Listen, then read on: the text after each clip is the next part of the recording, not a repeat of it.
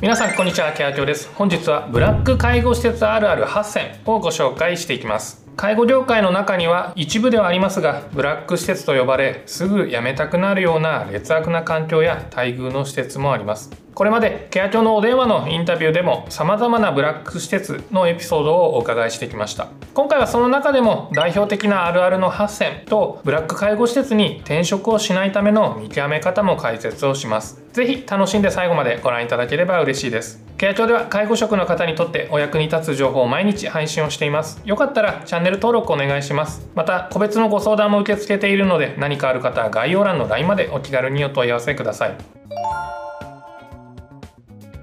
では早速ブラック介護施設によく見られる特徴8つ見ていきましょう。ご自身が勤務をしている施設を思い浮かべていただいてあるあると思わずうなずいてしまう場合は要注意です。また感じたことがあればコメント欄で教えてください。1介護職員がしてはいけない医療行為を行う。これは違法行為です。逮捕者も出ています。医療行為は医師か看護師が行うものと法律で決まっています。一部例外として介護職員が医療行為を行えることもありますが基本的には NG です。よく耳にする介護職がやってはいけない医療行為としては排泄時の摘便無資格者による核炭吸引といったものがあります。利用者さんにスッキリしてもらいたい。お願いされたからというような親切心から医療行為を行ってしまうようですが医療行為には危険が伴います下手をすれば命を奪ってしまうことにつながることもありますのでしっかりと知識を持った方が行いましょう。当たり前のように摘便しといてなどという看護職員や介護職員がいたら要注意です。人員配置の基準を守っていない。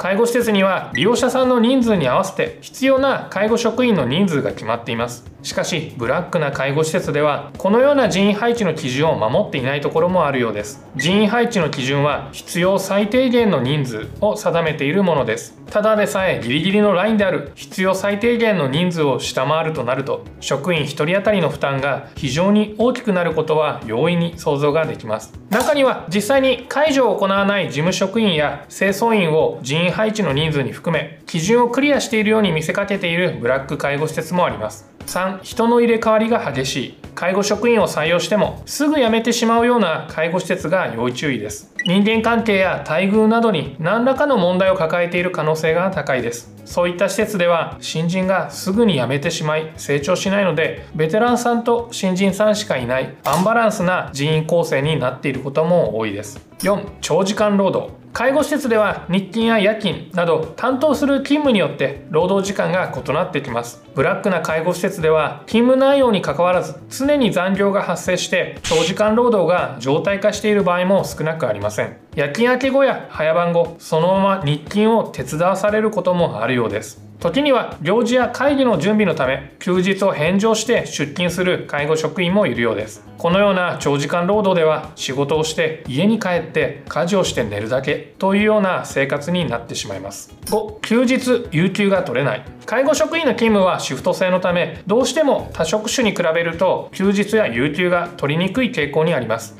しかしブラック介護施設では希望の日に休みが全く取れない。有給休暇の取得を拒否される。ということがあるようです。さらに休みを取るときは代わりに出勤する人を見つけないといけない。というような違法ルールが存在する。介護施設もあります。欠員を補充する役割は本来管理職や役職者の仕事になります。6残業代が出ないサービス残業。介護施設における長時間労働や過重労働は残業代などが出ずにサービス残業であるところにも問題があります。ケア庁が行ったアンケートでは87%もの介護職がサービス残業をしていると回答しています。サービス残業を特集した内容の動画もありますのでぜひご確認ください。7暴力虐待。職員の暴力や虐待がある介護施設は潜在的に労働環境や人間関係への不満が強いと言われています。良識ある介護職員が現状を運営側に伝えても聞き流す見て見ぬふりをするとなれば適切な運営状況とは言えません。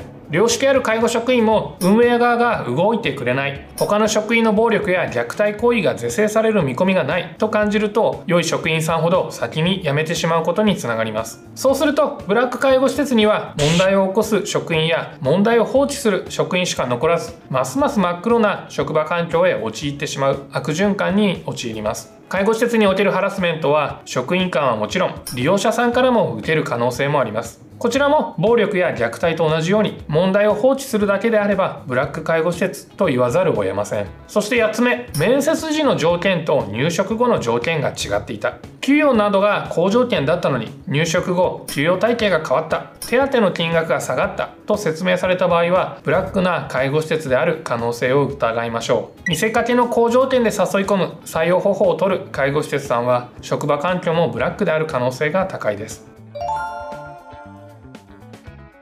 そして最後にブラック介護施設に転職しないための見極め方4つご紹介します。1絶えず求人情報を出している。求人情報を出し続けている介護施設では人の出入りが激しいことが伺えます。入職してもすぐ辞めてしまうような劣悪な職場環境である可能性もあるため応募の時点から注意をしてみましょう。2働いている介護職員に笑顔と余裕がない。面接前に施設見学をする方も多いと思いますがその時に働いているスタッフをよく観察してみてください。ください。ブラックな介護施設の職員は心身ともに疲れ切っているため笑顔や余裕のない表情であることが多いです。挨拶の声が小さい。そもそも挨拶しない介護職員が多い。となればブラックな職場環境の可能性もあります。3ボーナスや有給休暇。福利厚生などの明記がない。求人情報や就業規則にボーナスや有給休暇福利厚生などが明記されていない介護施設も要注意です。事前に告知なくボーナスの有無や金額が変更されたり有給休暇の取得を拒否されたりする恐れがあります。面接時と実際に働き始めた時の説明で条件が異なる場合にはそれらを理由に退職できることを覚えておきましょう。4あまり面接で深掘りされないのに即日内定が決まる。